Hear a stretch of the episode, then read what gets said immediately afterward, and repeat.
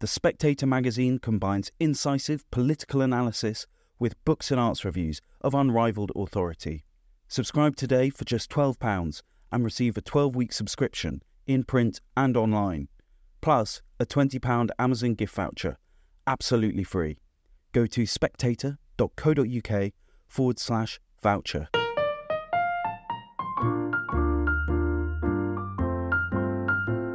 Hello and welcome to the Spectator's Book Club podcast. I'm Sam Leith, the literary editor of The Spectator. This week I'm joined by the Member of Parliament and historian Chris Bryant, whose new book is called James and John A True Story of Prejudice and Murder. And the James and John he describes are two men who were put to death for homosexuality in the first half of the 19th century. Chris, can you tell me a bit about how how this story first kind of as it were caught your eye? Because they're they're not celebrated figures, at least as far as I know. No, and they're probably not celebrated because they were working class men. They were both servants and labourers, um, who, in many ways, don't get into the history books in any other regard other than the fact that they were hanged in 1835. But I, I, wrote a book a few years ago called The Glamour Boys, which is about a bunch of gay Tory MPs in the 1930s who wanted the UK to stand up to Hitler, and some of whom were killed in action in the war. And as part of writing that book, I had to explain the legal situation in the UK regarding homosexuality. And some of the laws that I was referring to stemmed all the way back to the Napoleonic Wars, because when people came back from the wars, the British government introduced a whole series of vagrancy acts, part of which dealt with homosexuality and importuning and, and other misdemeanors. And that's what introduced me to, to this moment in history. And it's strange because if you read a lot of British history, you'll know about the early 18th century and the Molly houses, Mother Clapp's Molly House. That was very well reported in in uh, lots of newspapers and also in in the court records. And then, of course, 170 years later, you know all about Oscar Wilde and the the, the love that dare not know its name. But this period in the middle is hardly talked of at all. One of the things I, I kind of uncovered in, in, in writing the book was quite why that was. Well, that is the, the really curious thing because one starts thinking maybe, you know, of course, people were, you know, unenlightened and homophobic and, and rather bloodthirsty and punitive in the past in a foreign country. But as you describe it, this was a very specific thing that this, in the first place, Britain had been especially kind of horrified by and intolerant of sodomy in a way that, you know, most of our continental cousins were not. But also that the beginning of the 19th century was a point at which they stopped talking about it or, or became hugely prurient and aggressive about it in a way they hadn't been, as you say, 100 years previously. What, what changed that? What It feels as if this was a particular time um, in a particular country when the taboo was felt more strongly than anywhere else. You're quite right.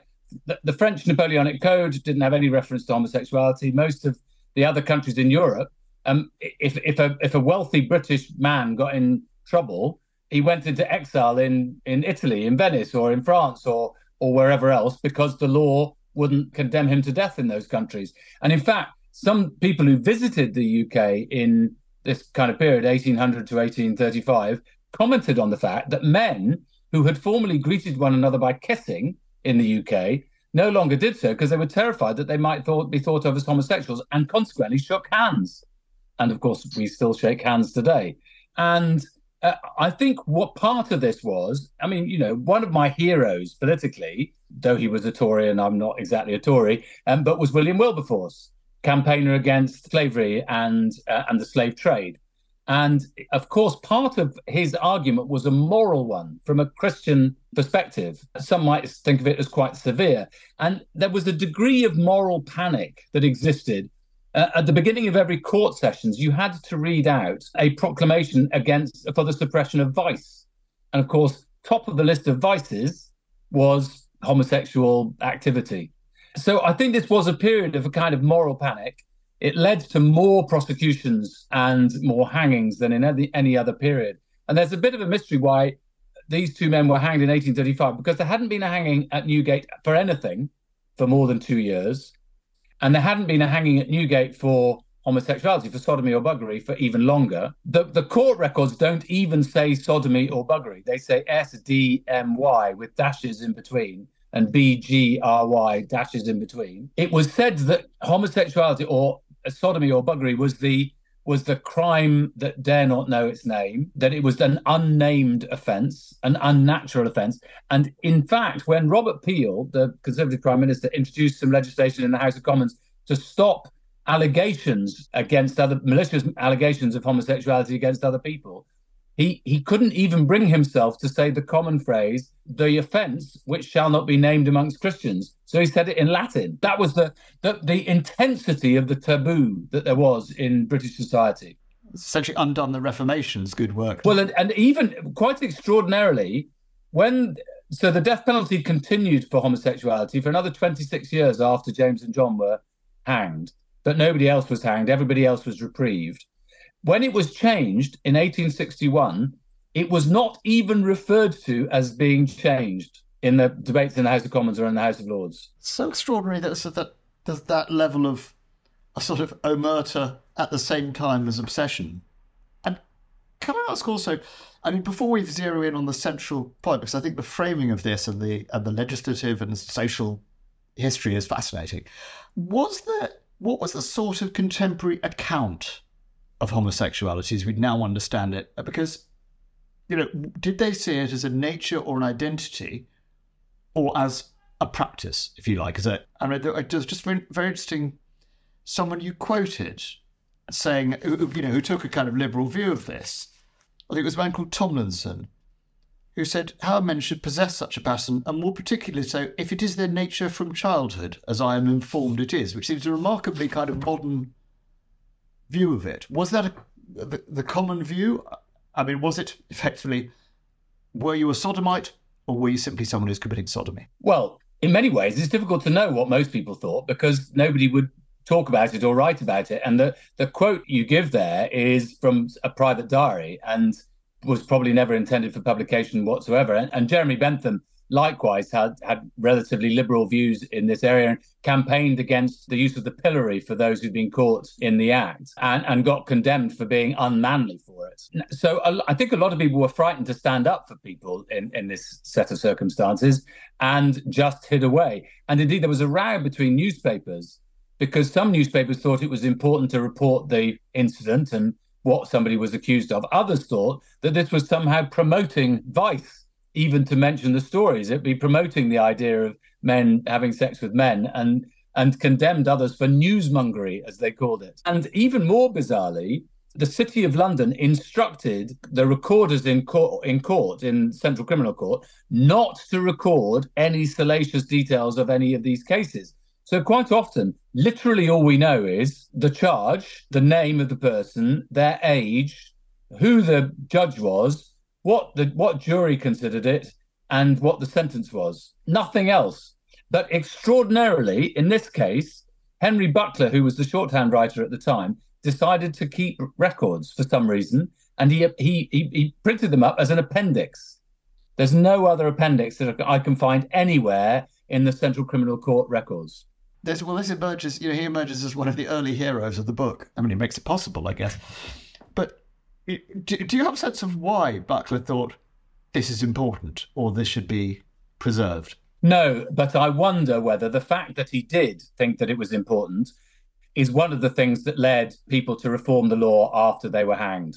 I mean, we certainly know that from the beginning of the week of the assizes at the Central Criminal Court, so when James, John, and William Burnell, the three men involved, would have already been brought to Newgate to await their uh, their trial in the Old Bailey, that the recorder of London, who's the senior judge, had sort of warned people of some pretty hideous case that they were going to have to consider later on in the week. So I think there was already a sense that this was an important case.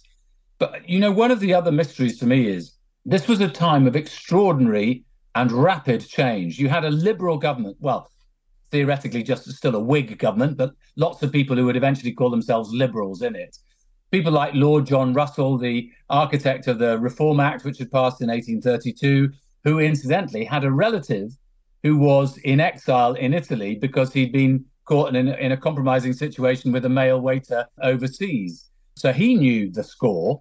So you had people like him in the in the government, and you kind of think so they were reforming the, the factories. They were reforming the Combination Acts. They were changing corruption in the House of Lords and in the House of Commons. And they were getting rid of the death penalty for lots of other offences.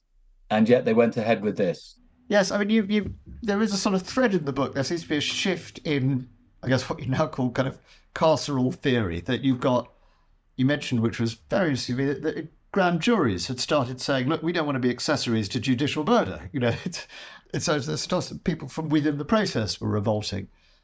And this is this also the period that gave us the thing that got Naomi Wolf into so much trouble. Uh, yes, well, indeed. I mean, I was quite. I, I mean, I'm not quite sure how she made the mistake because it's pretty obvious. But so the, the the issue is that after 1835, you would you would still be um, condemned to death, but you would automatically be reprieved. And she thought that people were still being executed thereafter, and they weren't. They were all reprieved. They were all sent off to either Botany Bay or um, Hobart in Van Diemen's Land, as it was then called Tasmania today. I mean, there's another thing that changes, of course, around this time. And I think probably my book is the most clear exposition of what happened. This is the Recorder's Report. So the Recorder of London, uh, at the end of the week of assizes, does all the sentencing. And, and in this case, he sentences all the other people who are to be sentenced to death separately from James and John because he thinks that they might contaminate that, that's the word he uses the other criminals. So they're, they're all sentenced to death. He dons the black cap he wears the black gloves and all the rest of it pronounces the sentence that you should be taken from this place to a place of execution and so on. But and there was no law that said this but everybody knew it was true that you couldn't execute anybody who had been sentenced to death at the old bailey until the recorder had made his report to the king in privy council at what was known as the hanging cabinet and so the men, after their execution, had to wait until this report went to the king and the Privy Council, the recorded report presented, and they made a decision who would be reprieved and who would live. So that's part of the story that there's always a chance that they might live because everybody else that they're in Newgate with, in the condemned cells with, knows that they're going to live because they know that there'll be a reprieve. But the recorder's report was abolished in 1837. And lots of people have said that it was abolished, uh, abolished because Queen Victoria became the monarch, and she she obviously couldn't be involved in decisions uh, because she was a frail woman and so on. Not my view, their view. Um, uh, she couldn't be involved in the decision on who should hang and who shouldn't. But I actually suspect that one of the issues in this case was that the Recorder of London at the time, who was a Conservative MP, had ne- never yet had a hanging. He wanted a hanging the first thing he did when he was elected as an MP was table an amendment to a bill that was going through the House. And the bill was meant to make it more difficult to get convictions for homosexuality. He was making it easier to get convictions for um, homosexuality. It fell in the House of Lords, but that's what he was trying to do. I think he wanted a hanging. He got a double hanging.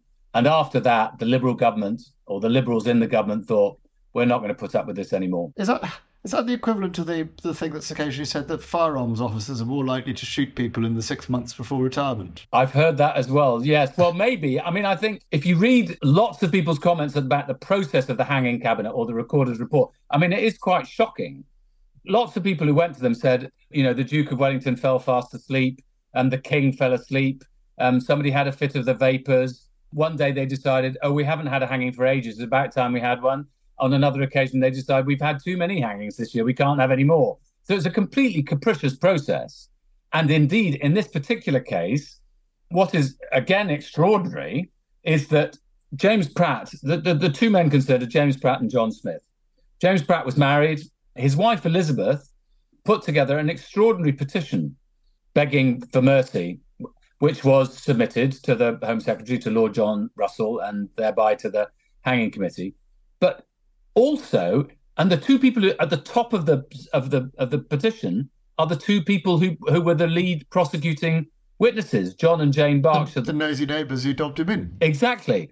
Now, there's no other case that I could find in this period where that combination of people asking for a reprieve didn't have a success. We've circled so elegantly the, the sort of two figures at the centre of your story. We should tell their story quickly. I mean, it's it's because it is a sort of act of reclamation to give them, you know, as much as we can find out about them. But in some cases, not least because one of them's called John Smith, that's a bit of a struggle, isn't it?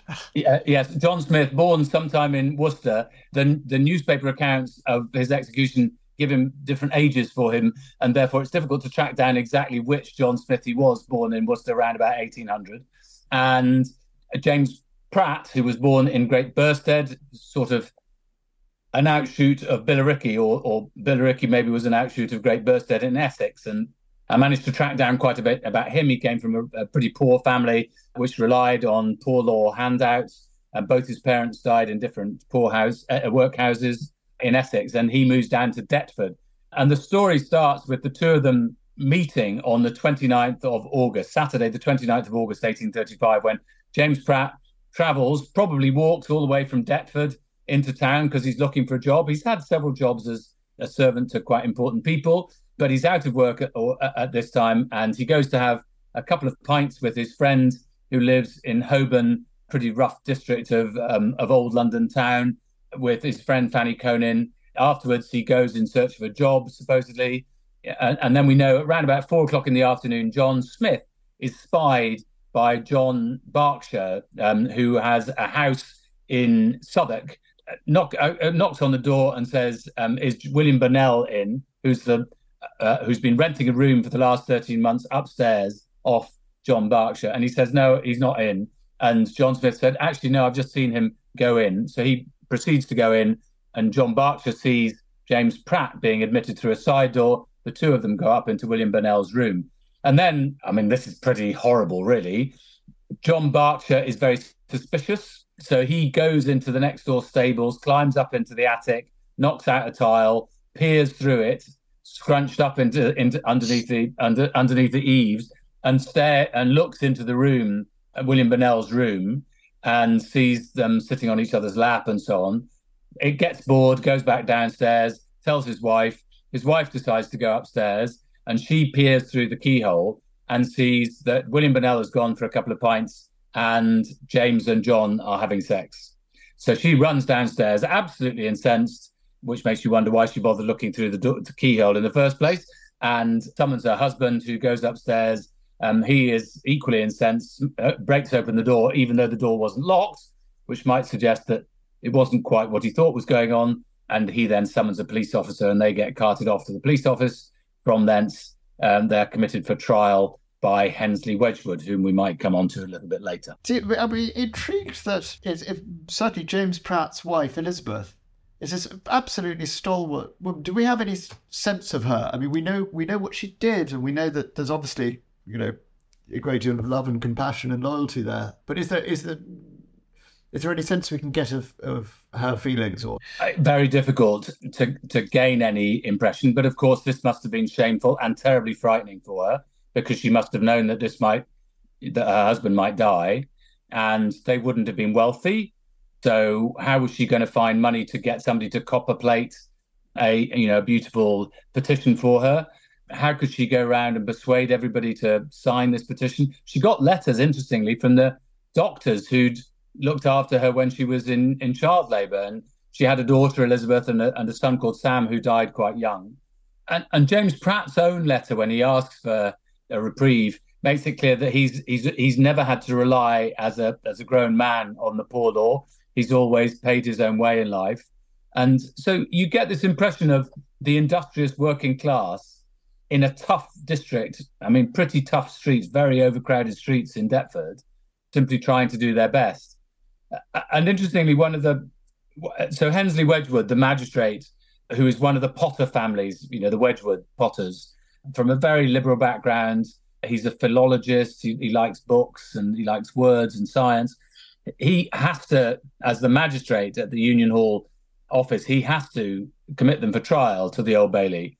But he then also writes one of the bravest letters of this period, basically saying, look, the only reason that these two men are up for punishment is because they couldn't afford privacy, unlike lots of rich people in this country who would never appear before the courts. And it's it's it's a brave letter, but it also makes a point because in 1833, just two years previously, two MPs were caught having sex with others, and they managed to get off scot free because they got the Duke of Wellington and earls and bishops and all sorts to stand up for them in court. Yes, I mean, I'm wondering how much this is a story about class and how much it's a story about your homosexuality and homophobia. Uh, well, it is uh, undoubtedly there's an element of it. I, I didn't want to kind of overwrite that, but it's certainly true that, and the criminal justice system, of course, what was bent towards punishing the poor more than the wealthy because you weren't afforded a lawyer by the state.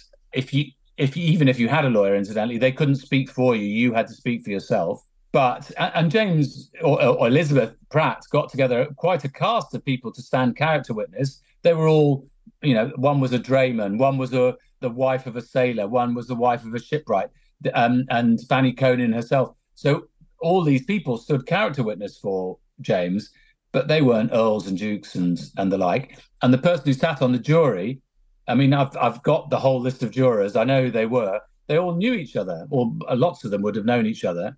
They didn't even retire to come to a consideration. They did it in a matter of seconds. I mean, I, I, I'm trying to get a sense of how much, in your view, what James and John underwent was representative of its time, or was oddly a kind of last gasp of something you know previous and different because the, the sort of general tide seems to be towards the liberalisation of the death penalty, towards a reform of you know, and indeed, as you say, Elizabeth Pratt marshals this fantastic kind of hail mary pass for the Hanging mm-hmm. Council, and yet it's kind of ignored more or less by accident, as you describe it. It sounds like it's just rotten luck that none of these things appear on the docket, do they? Well, or is it the Recorder of London's fault? Is it Law's fault that uh, he chose not to present, for instance, Hensley Wedgwood's letter didn't go to the hanging cabinet that we're aware of? It's, it's difficult to tell. There are lots of things that were changing. Interestingly, in the week that they were sent, uh, that they arrived to Newgate, the government had just decided to have independent inspectors of prisons for the first time.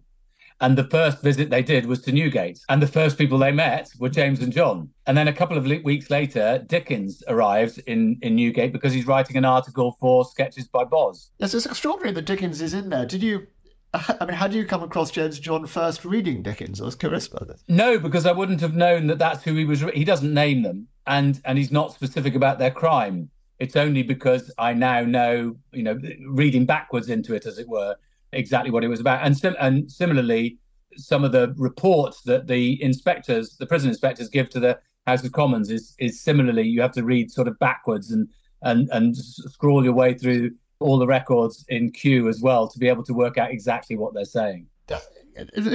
Two other aspects of the the times that you describe because your your protagonists in some ways are are you know, quite evanescent figures. You know, it's hard to pin them down as, as who they were as people. You know, there's a lot of what historians like to call thick description of the surroundings. And the fact that it had become a felony to accuse someone of, you know, homosexual um, solicitation or attempted buggery or whatever, was that a way of sort of trying to institutionalize a blind eye? Well, again, I think there's a bit of class politics in this because you've got to remember that first of all, the Bishop of Clogher, aristocratic Bishop of Clogher, gets caught in a back room with a guardsman having sex and is chased down the street and ends up fleeing for his life and ends up uh, uh you know escaping and nobody ever hears of him again. But it's it's like a grand cause celebre. Everybody does jokes about the bishop of Clogher.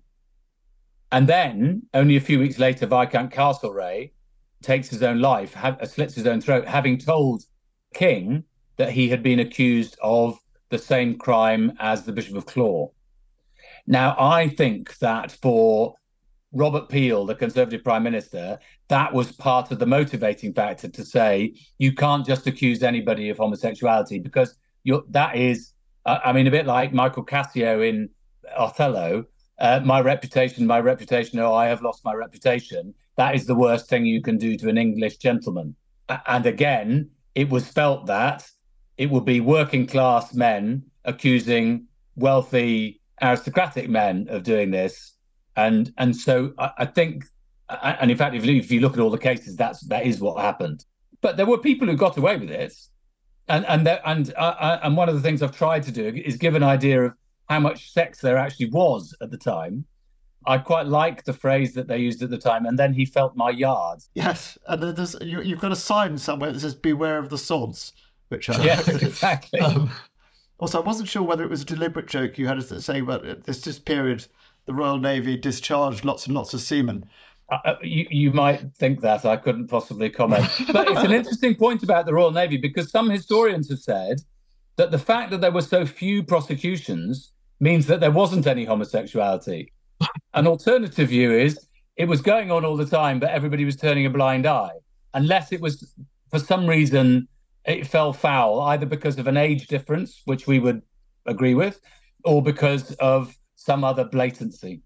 It does seem to be, you know, we were a country at the time that was peculiarly obsessed and not knowing quite what to do with it. I mean, I, I just because as, as you even as you describe them, all right, we don't want people accusing, you know, make, making a fuss for the likes of the Bishop of Clogher and Castlereagh, but at the same time, you've got which you know suddenly made me think, of course, of dear George Michael all those years later that the police were conducting campaigns of entrapment in cruising spots. Oh, look, when people were still being arrested in 1999 and 2000 for importuning, that was relying on the 1824 Vagrancy Act, which was there to prevent, to deal with all the people coming back from the Napoleonic Wars, where supposedly good, fine, upstanding English lads had learnt terrible vices off filthy, dirty foreigners. But but uh, and it was true. I mean, it's extraordinary to think that the, the police were still using importuning as an offence because they couldn't catch you for anything else. And I'm wondering how you read all these figures, the heroes of liberty you describe. I mean, Wilberforce you've mentioned. There's also, I think, Tom Paine doesn't come out with much credit from all this. That a lot of people who seem to have what we would think of as very, well, liberal in a kind of broad sense views about individual liberty and freedom and you know, the rest of law, sort of made an exception for homosexuality. Yes, indeed. Well, um, Lord John Russell, Edmund Burke, Charles Fox, you know, yeah. these are all people who campaigned for liberty in all sorts, of, whether for the American colonists or in France or, you know, opposed tyranny in, in the UK by government ministers uh, and campaigned against the death penalty for well, there were uh, under the Black Acts, there were roughly 200 offences which incurred the cap- capital punishment in the UK, and they campaigned against all of that. But the one thing that nobody ever bothered to talk about was homosexuality. It just completely disappears from the political discourse. And the sa- the biggest sadness of the process is, first of all, that I think if they'd been caught two years later, they would have lived. They would have been transported to Van Diemen's Land, as William Burnell was, because he provided the room. Yes. What was his role in your understanding of it? I mean, a sort of pander. Uh, was the pander? It's difficult to know whether James and John met by well, they obviously met by assignation, but we don't know whether they knew each other already, or you know whether they were lovers, or whether they were just you know it, it was a, a, a one afternoon stand, as it were. But William Burnell pri- provided the room, and he had a degree of privacy because he had his own key to the room, which was unusual for a lodger at the time. And and he was a retired man. It seems that he was married because the records in Aust- in Tasmania suggest that he'd been married and had a child, but I can't find uh, who who or or what happened there. And he was in his 60s. He was originally from Bilston near Wolverhampton. But and there's another element, you know, which is it struck me that in the end it, it took a whole nation to hang a man.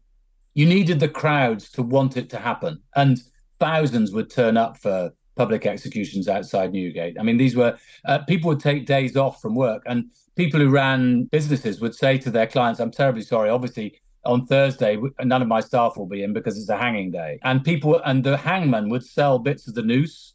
There'd be people selling pies, and then almost the moment the execution was over, they'd people would sell sort of accounts of the event with with rudimentary images. And there's certainly one of James and John. So it was a bit of a money making expedition as well. But you had to have a criminal justice system that was keen on them hanging. In this case, the the judge was somebody who, as a lawyer, had on one occasion defended a bunch of men who'd been caught in flagrante in a bar, but then basically said to the jury, you know what, you can come to whatever conclusion you want. So he was hardly on their side. Uh, and, and the criminal justice system at that time, I mean, judges used to boast that they could get through 70 trials in a day. And sometimes the people who were brought up from, from the cell underneath would be back down before they'd even realised that they were being examined, let alone having any idea of what what was happening to them. Uh, so I think it took a whole nation to to to hang a man. You do say in your introduction